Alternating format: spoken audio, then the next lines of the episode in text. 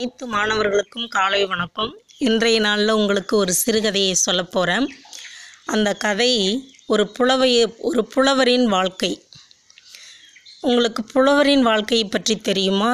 என்னவோ தெரியவில்லை நான் சொல்கிறேன்.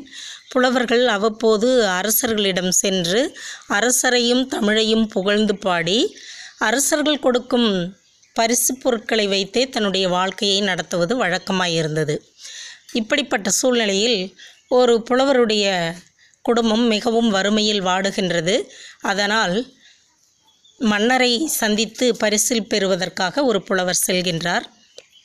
சென்று அரண்மனைக்குள் நுழைந்து மன்னரை பார்த்து வணங்கி அவர் பாட ஆரம்பிக்கின்றார். பாடலை கேட்ட அரசரும் அமைச்சர்களும் ஆஹா அற்புதம் அபாரம் என்றெல்லாம் சொல்லி அவருடைய பாடலை கேட்டு மகிழ்ந்து வியப்படைகின்றனர். பாடி முடித்த பிறகு மன்னர் கேட்கின்றார் புலவரே உனக்கு என்ன பரிசில் வேண்டும்? என்கிறார். அதுக்கு புலவர் கேட்கின்றார் அந்த அரண்மனையின் மூலையில் ஒரு சதுரங்க பலகை இருக்கின்றது. அந்த பலகையை பார்த்து அந்த சதுரங்க பலகையை எனக்கு கொடுங்கள்.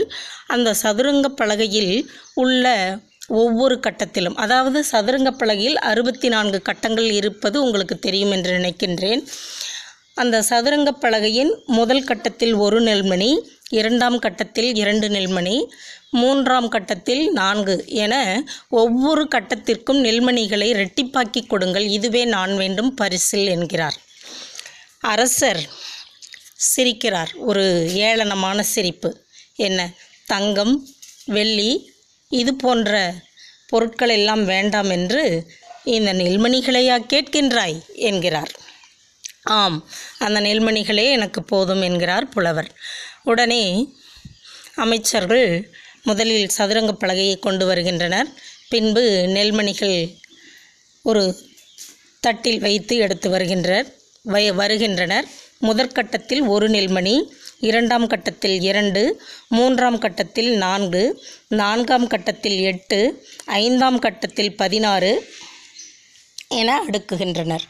பத்தாம் கட்டத்தில் ஐநூற்று பனிரெண்டு நெல்மணிகள் இருபதாம் கட்டத்தில் ஐந்து லட்சத்து இருபத்து நான்காயிரத்து இருநூற்று எண்பத்தி எட்டு நெல்மணிகள்.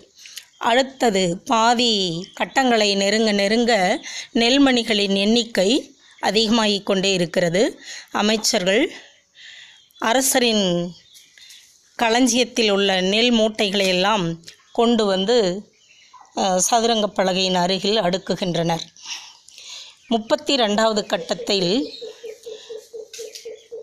இருநூற்று பதினான்கு கோடியே எழுபத்தி நான்கு லட்சத்து எண்பத்தி மூன்றாயிரத்து அறுநூற்றி நாற்பத்தெட்டு நெல்மணிகள்.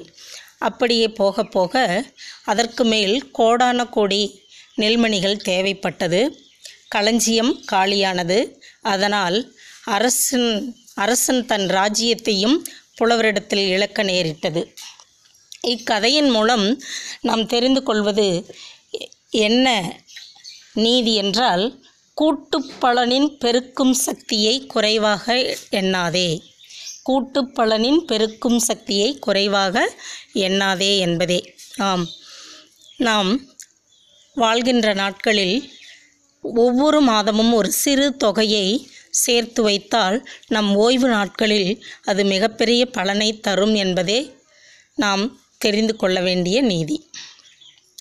மாணவர்களாகிய உங்களிடத்தில் இதை ஏன் சொல்கிறேன் என்றால் வயது பெரிய வயதில் சிறு சேமிப்பு பழக்கம் வராது. அதனால் சிறு வயதிலிருந்தே உங்கள் பள்ளி பருவத்திலிருந்தே உங்களுக்கு பெற்றோர்கள் உற்றார் உறவினர் கொடுக்கின்ற பணத்தை வைத்து சிறு சிறு தொகையை சேர்த்து வைக்க கற்றுக்கொள்ளுங்கள். வாழ்த்துக்கள்.